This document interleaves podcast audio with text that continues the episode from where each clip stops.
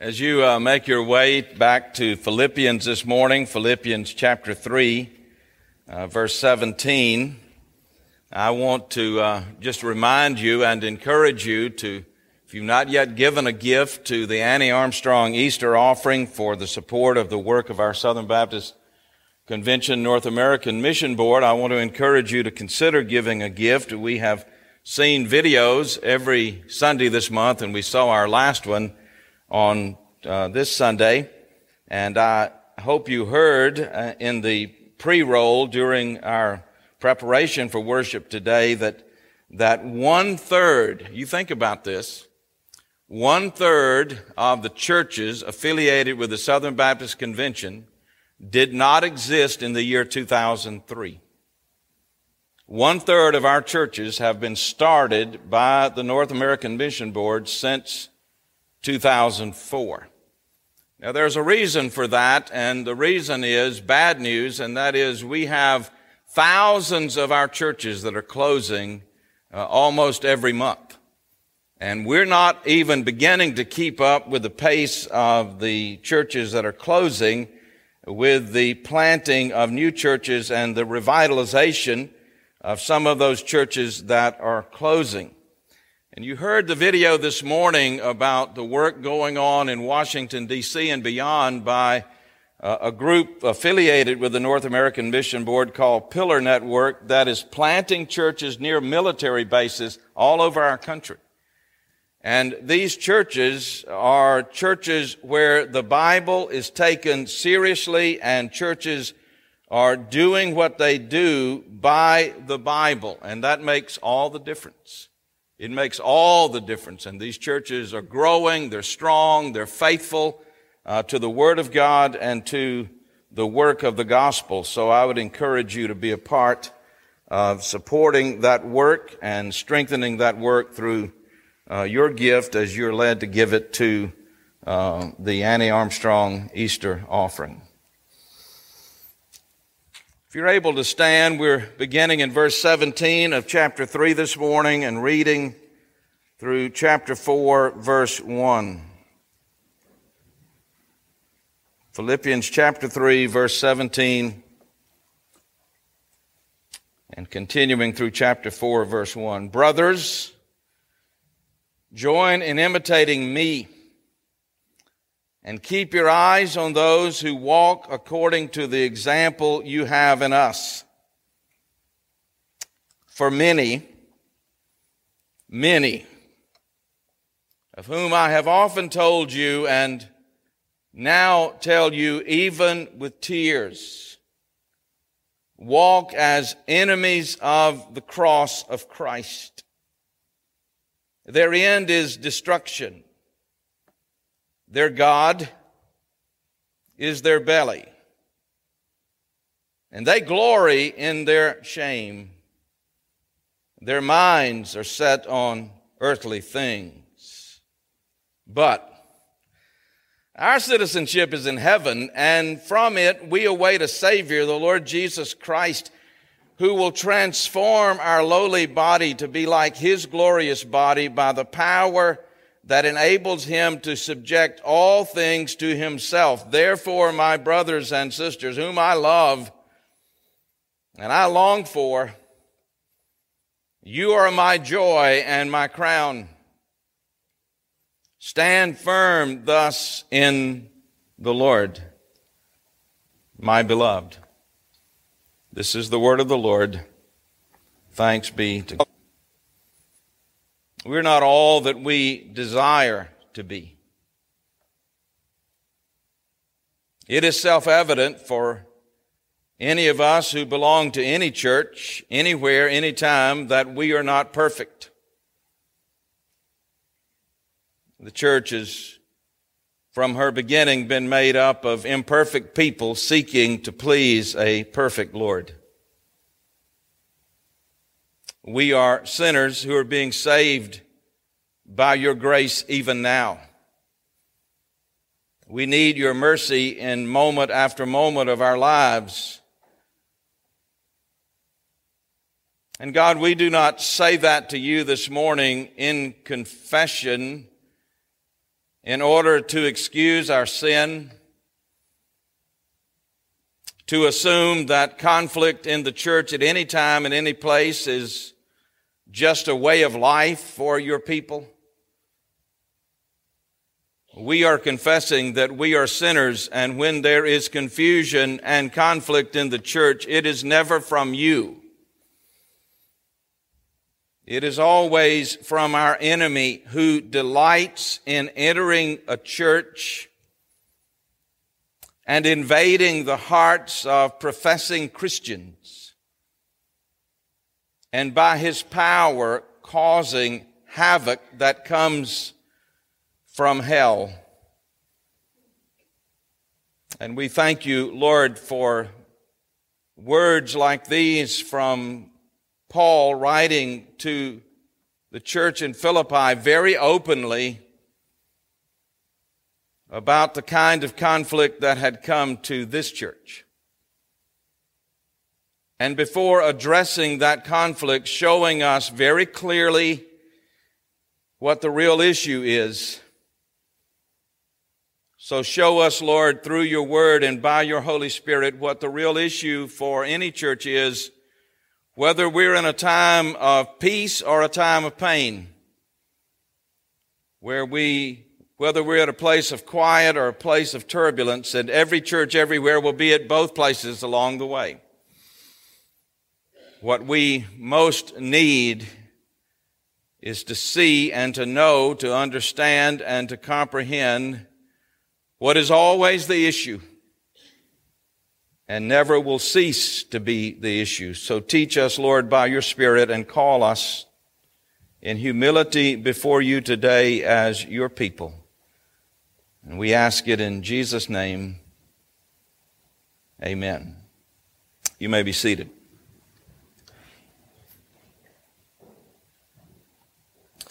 It's interesting to me that the church in Philippi is still in her first generation.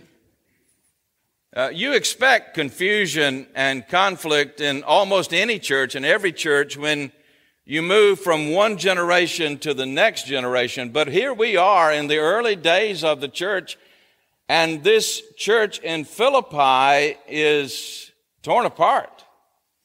There's confusion in this church. There's chaos in this church, and it is very real. And it threatens the fellowship of this church. It surely threatens the integrity of the witness of this church. The outside world in Philippi is looking in and they're seeing what is going on and they're laughing and they should be laughing. They're not just laughing at the people in the church. They're mocking the God whom this church says they worship and adore. This is a very sad situation that is so serious that Paul is going to address it very clearly, very carefully, very completely, to the point of calling names. There was a time in the early history of Baptist churches in the South that when there was conflict and confusion in the church, uh, the pastor might stand in the pulpit and call names. Brian, I heard what you've been saying to Doug. I heard it. Somebody told me, stop it. There are days as a pastor I would love to return to that time. But it works both ways because then people in the pew can say to the pastor, Al, I heard what you said and I heard what you did. Stop it. This is serious business the church is dealing with, and Paul is going to speak clearly about this situation. And what he's about to do seems, it seems a bit crass, a bit callous, until we understand what is at issue here.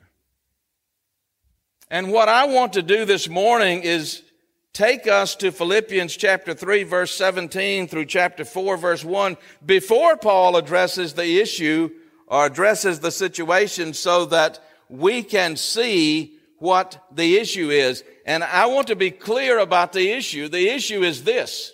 It's not the unity of the church. The unity of the church is disturbed because they're confused about a more basic and fundamental issue. This is the issue.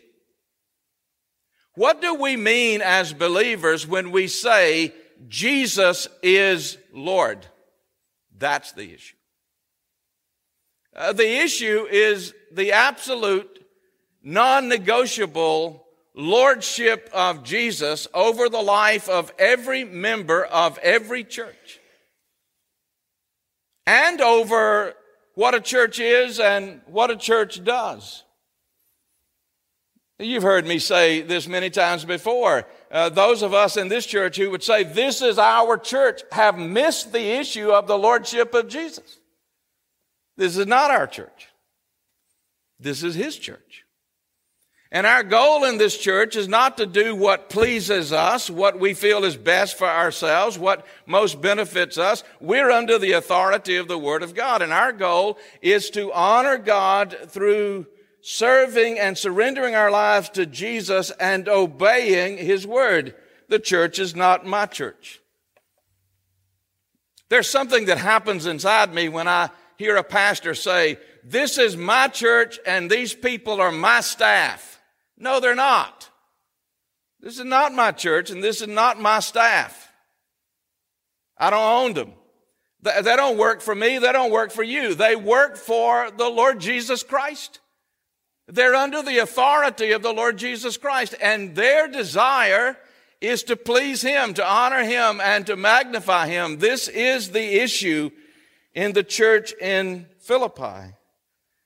Because if we're confused about this issue, we're not clear about this issue, we're not committed to this issue, then there's going to be no unity in the church. Jesus was clear when he prayed for unity in the church that the issue really was his lordship. Turn back with me to John chapter 17. You will see this when Jesus was praying for unity. In the last prayer, as far as we know that he prayed before he went to the cross and the tomb and then was brought forth on that glorious day in John chapter 17, verse 11. Jesus prays, I am no longer in the world, but they are in the world, and I am coming to you. Holy Father, keep them. The word keep means to guard them, to govern them, to guide them in your name, which you have given me that they may be one even as we are one. That unity is under the sovereign power of God and the saving authority of Jesus that is in us through the presence and power of the Holy Spirit. Look down at chapter 17, verses 20 through 23. I do not ask for these only, that is, the disciples, but for also for those who will believe in me through their word. Now he's talking about us. That they may all be one, just as you, Father, are in me and I in you. That they also may be in us, so that the world may believe that you have sent me. The glory that you have given me, I have given them my presence, my power, my purpose is in them. Why? That they may be one, even as we are one, one, I in them, you in me, that they may become perfectly one, so that the world may know that you sent me and loved them, even as you loved me. We think in many places and through many circumstances that the issue in the church is unity. So we've got to come up with some program to produce unity. We've got to find some activity in which we can be involved that will produce unity. We've got to have a fellowship complete with lots of food just to get people together so we can have unity. That is not at all what the Bible be, means by unity because unity cannot be produced by any human. It comes from God through His Spirit among those who have surrendered and keep surrendering their lives to Jesus as Lord. It's a personal unity. It emerges out of our love for and loyalty to Jesus. It's a purposeful unity. It comes out of our desire to honor God by obeying Jesus. It is a unity that ultimately is not about us. It's not from us. It's not even for us. It's for the glory of God in Jesus Christ so that the world can look into the church and say, wow. Those people love Jesus. Those people set aside all kinds of differences. Uh, they set aside all kinds of debates because all they care about is Jesus being Lord. That's what had gone wrong in Philippi. That is what goes wrong in any church that is struggling with the issue of unity. Because underneath all of that is one simple, central, core reality. What does it mean when we say that Jesus is Lord? Philippians 3, verse 17 through chapter 4, verse 1 is a commentary on Jesus' prayer, I believe. He's showing us how to get to that kind of unity. And let me just say right here that when churches think that unity in the church is some ideal and it can never be reached, we're thinking wrongly because we're saying the Bible is simply a book of ideals. It isn't. The Bible is a very practical book. The issue is not with what the Bible teaches or with what Jesus prays. The issue is with professing Christians where we are so compromised with the world and so consumed with ourselves that what we want really at the end of the day is for the church to look like us and think like us and behave like us and be like us. And when we're thinking that way, we cannot be under the lordship of Jesus.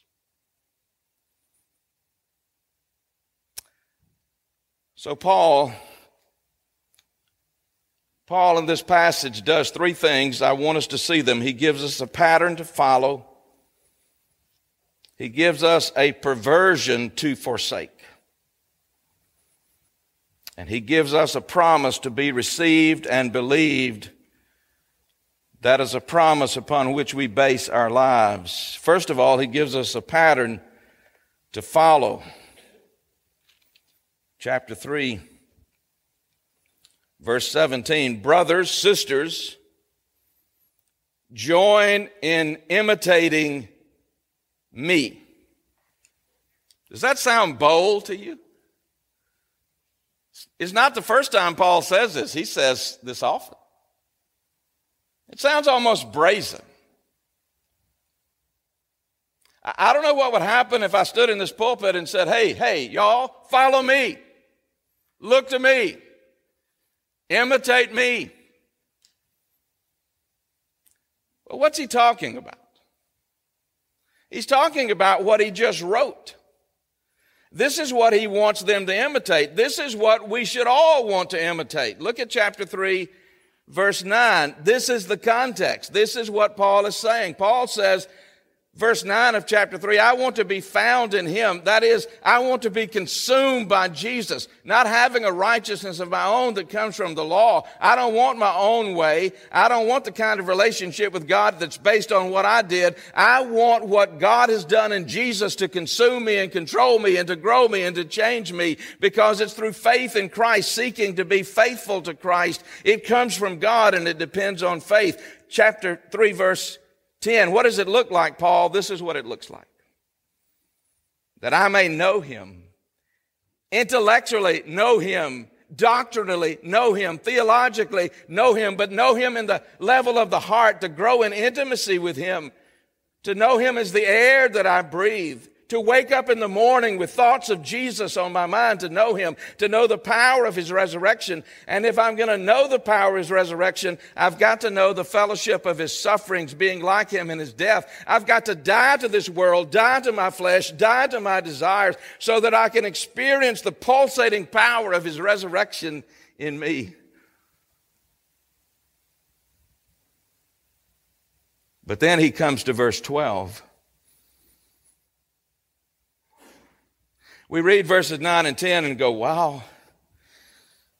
But then we read verse 12 and we say, yes, yes. Not that I've already obtained this or I'm already perfect, mature, but I press on to make it my own because Christ Jesus has made me his own.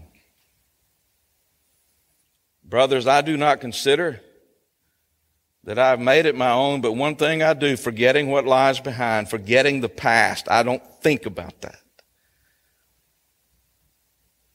I strain forward to what lies ahead, pressing on toward the goal of the prize of the upward call of God in Christ Jesus. That's what that's what Paul means. This is what it means for any Christian. This is not for super people like Paul, because Paul was just an ordinary guy. This is what it means to be a Christian. This is the simple essence of being a Christian. I want to be consumed by Jesus, and I'm not there, and I will not get there until I die, but I want to press on. Imitate me, Paul said, and not only imitate me, keep your eyes on those who walk according to the example you have in us. Well, who are these? Well, he's told us in this letter. Read the letter and you'll see Timothy. Timothy was shy, withdrawn, unsure of himself, but he was called of God to preach. And he was leading a church teaching the truth of God and doing it boldly. And Paul said, Look at Timothy. He says in Philippians, I'm going to send Timothy to you because I have no one, no one like him who is as sincere in his commitment to Jesus as he is. Epaphroditus, lost to history except for the Bible. A man who went to Philippi I went to Rome in behalf of the church in Philippi and almost died. Barnabas, always encouraging, always helpful. Titus, who was sent to Crete in order to bring the church there in order, they had gotten out of order. Paul sent him with orders about how to bring the church back into right biblical order. Paul says to this church in Philippi, Know where my life is. I'm under the lordship of Jesus, seeking to obey him, but I have not arrived. But I have around me people who are good examples for you. Look at them. Can I ask you this morning who those people are in your life? If you had a note card right now, I could write down three names of people that you look to every week. They're examples to you. You, you want to be like them because you see in them the kind of growth and maturity that's helpful to you. Uh, can I ask you also this morning, are any of you Lone Rangers? You're trying to do this on your own? Uh, you don't have anybody outside your immediate family to whom you're looking?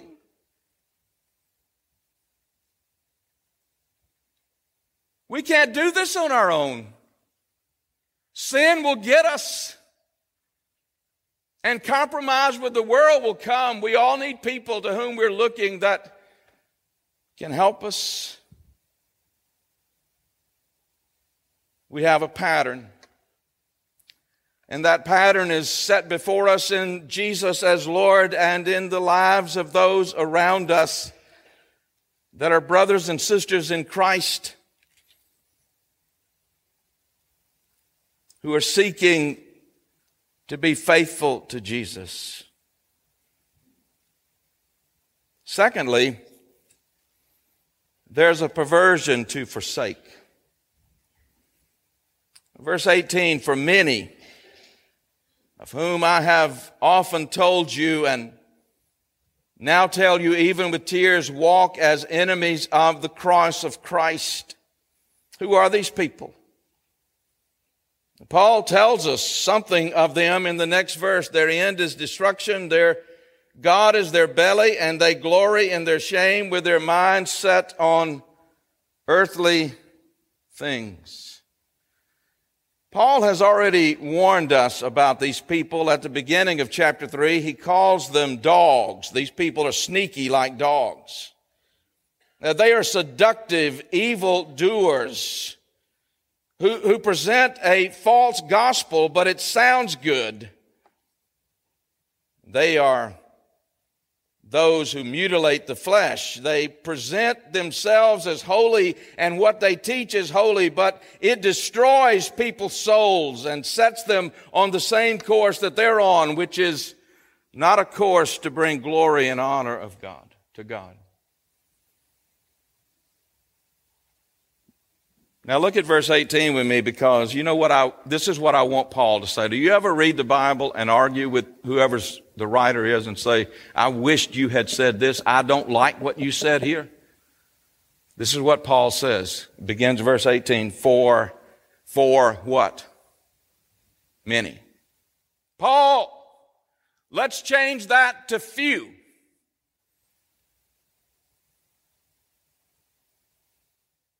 Where are these many? They're not in the marketplace. They're not in the public square. Where are they? They're in the church in Philippi. Many. We better know who they are. We better know what they're about. Many. Paul said, I've been warning you about this. I've been teaching you about this. But nothing's changed. They haven't repented. They haven't changed. Their ways are set. They are after what they want, whatever it costs them to get it. I'm not angry with them. My heart's broken. I'm weeping because they are undermining the work of the gospel in and through the church. They're enemies of the cross of Christ. They profess loudly to be followers of Jesus. They're not friends of Jesus. They're enemies. Their end is destruction. Their God is their belly. They glory in their shame with minds set on earthly things. Paul does here something intriguing. He begins with the outcome and goes back to the source. The outcome is destruction. That means they're going to hell. They're under the judgment of God and don't know it. The wrath of God is on them and they don't know it. And I've warned them and warned them and warned them and no repentance.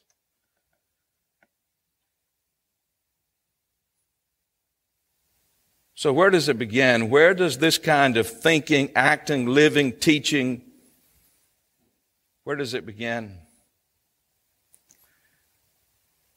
Paul says it begins with minds set on earthly things.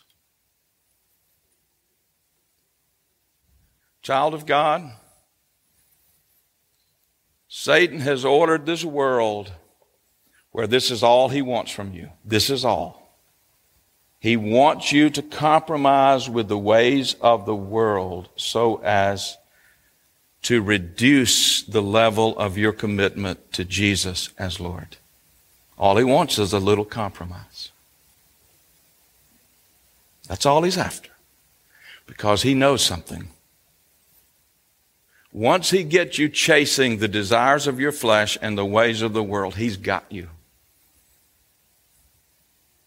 And you will keep moving away and moving away and moving away. And if your profession that Jesus is Lord is true, you will be filled with guilt and remorse, so much so that God's Spirit will grab you and snatch you back in repentance. But if you are not a child of God, you're one who just professes to be, there will be little guilt, a little remorse. You'll keep chasing the world and the desires of your flesh while standing in the church and singing amazing grace. How sweet the sound that saved a wretch like me. Paul's already told these people in Philippi, have this mind among yourselves which is in Christ Jesus.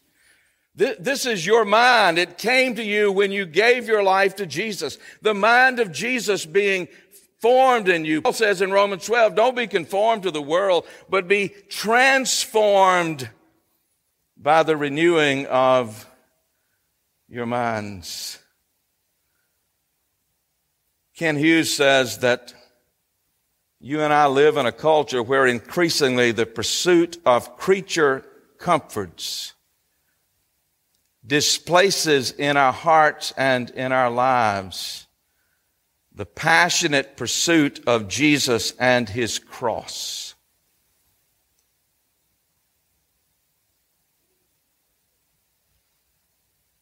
Who doesn't want to have fun? Who doesn't want to enjoy pleasure? Who doesn't want to do as we desire to do? God has ordered a world where there's so much to enjoy and so much in which we engage.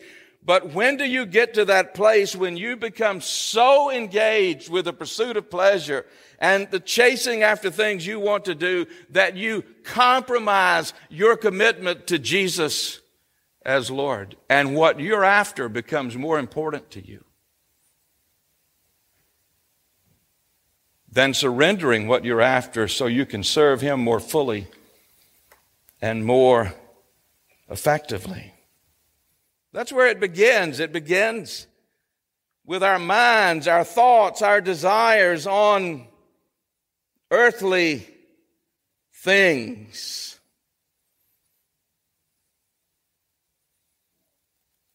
Because our God is our belly. That doesn't mean that these people are fat. They may have been.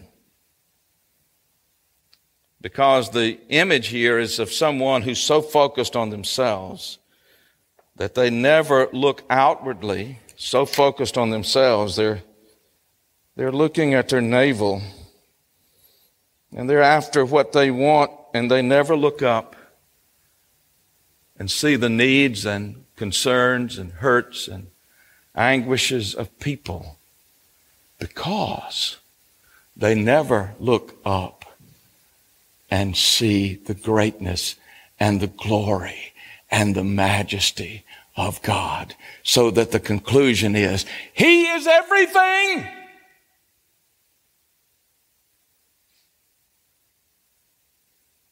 I am nothing. We begin to take joy in the things of the world that should cause us to be ashamed. Paul says if you can live like that without repentance, if you can live that without, like that without guilt, if you can live without, like that without any sense of knowing that you're going down a wrong path,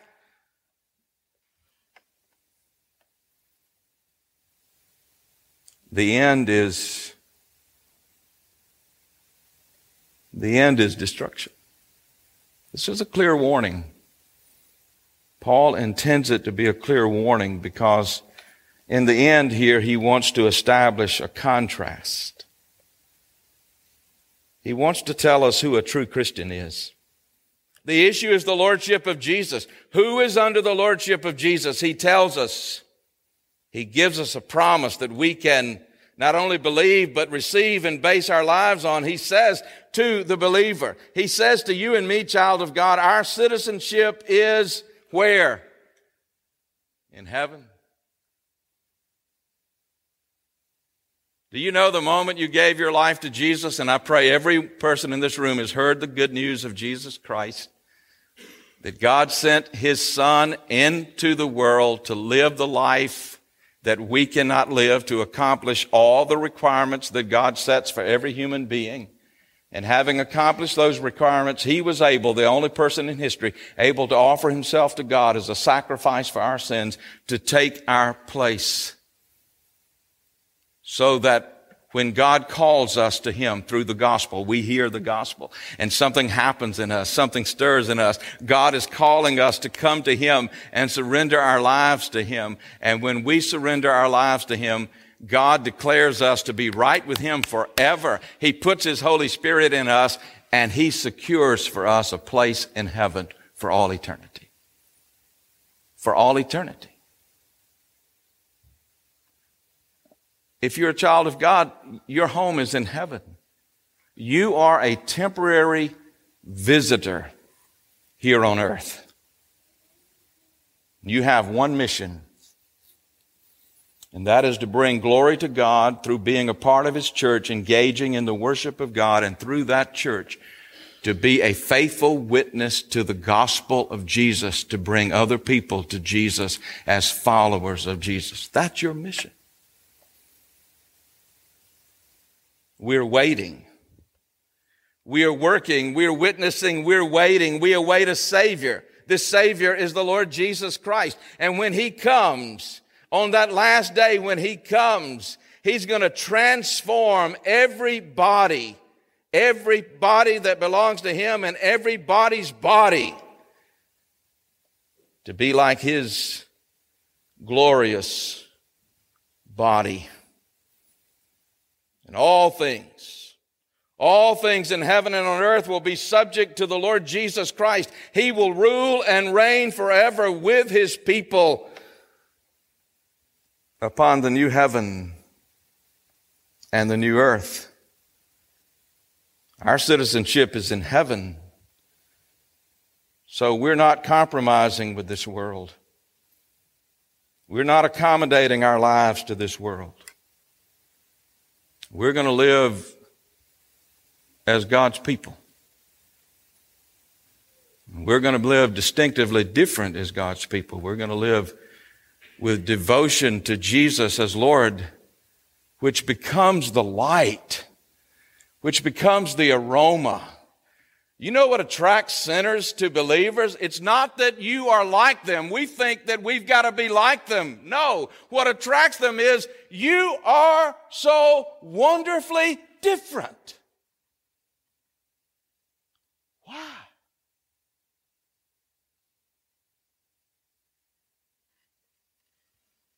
Because our present our past is gone. We don't live there in any way. Our present is, our future is secure. And in this present moment, every day of our lives, we have one purpose, and that is to bring praise to God by living as faithfully as possible under the Lordship of Jesus. And when we come together as a church, what we want does not matter.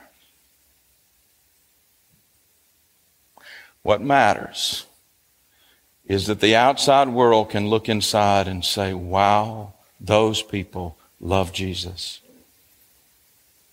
He is really Lord.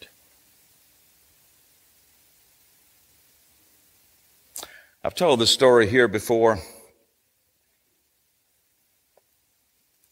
Maybe that's why I'm retiring. I'm running out of stories. I'll never run out of text. I've got 66 books and lots of verses.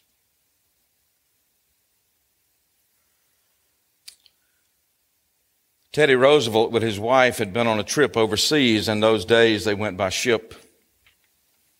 He had been gone for a couple of months. He came back into the harbor. On that same ship was a missionary and his wife. They had been gone serving in a tough place for about seven years. They had not been back home. But it was time for them to come home, and as they arrived in the harbor, there were bands playing. There were banners waving. There were big crowds to greet the president, who had just been gone for a month or so. The missionary looked at his wife and said, This is so sad that the president, just gone for a short time, has bands and banners and big crowds. He's coming home. He has lots of people. We're coming home. We have nobody. His wife looked at him and said, We're not home yet. We're not home yet. Why? Why? Would you answer this question for me? Why would any believer care anything at all about anything this world has to offer? This isn't our home, but we're going home.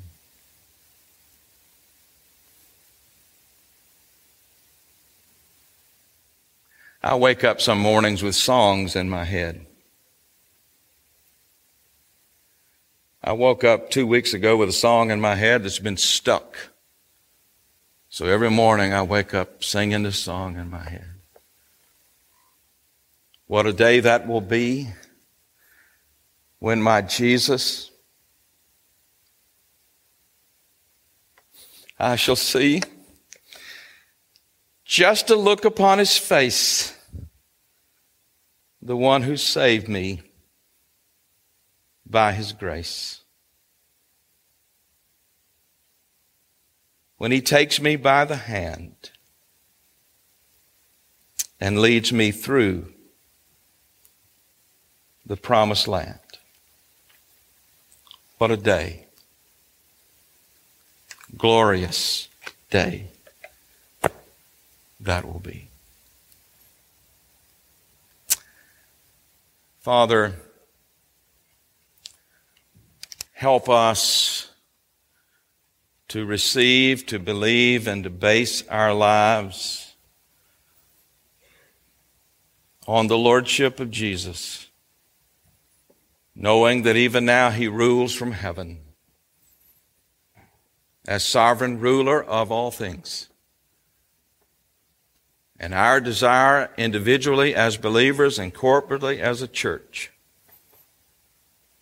is to please Him by obeying Him. So day by day, help us to kill our sin and help us to put to death our desires so we can live for Him, love Him, and long for that glorious day. In His name, amen.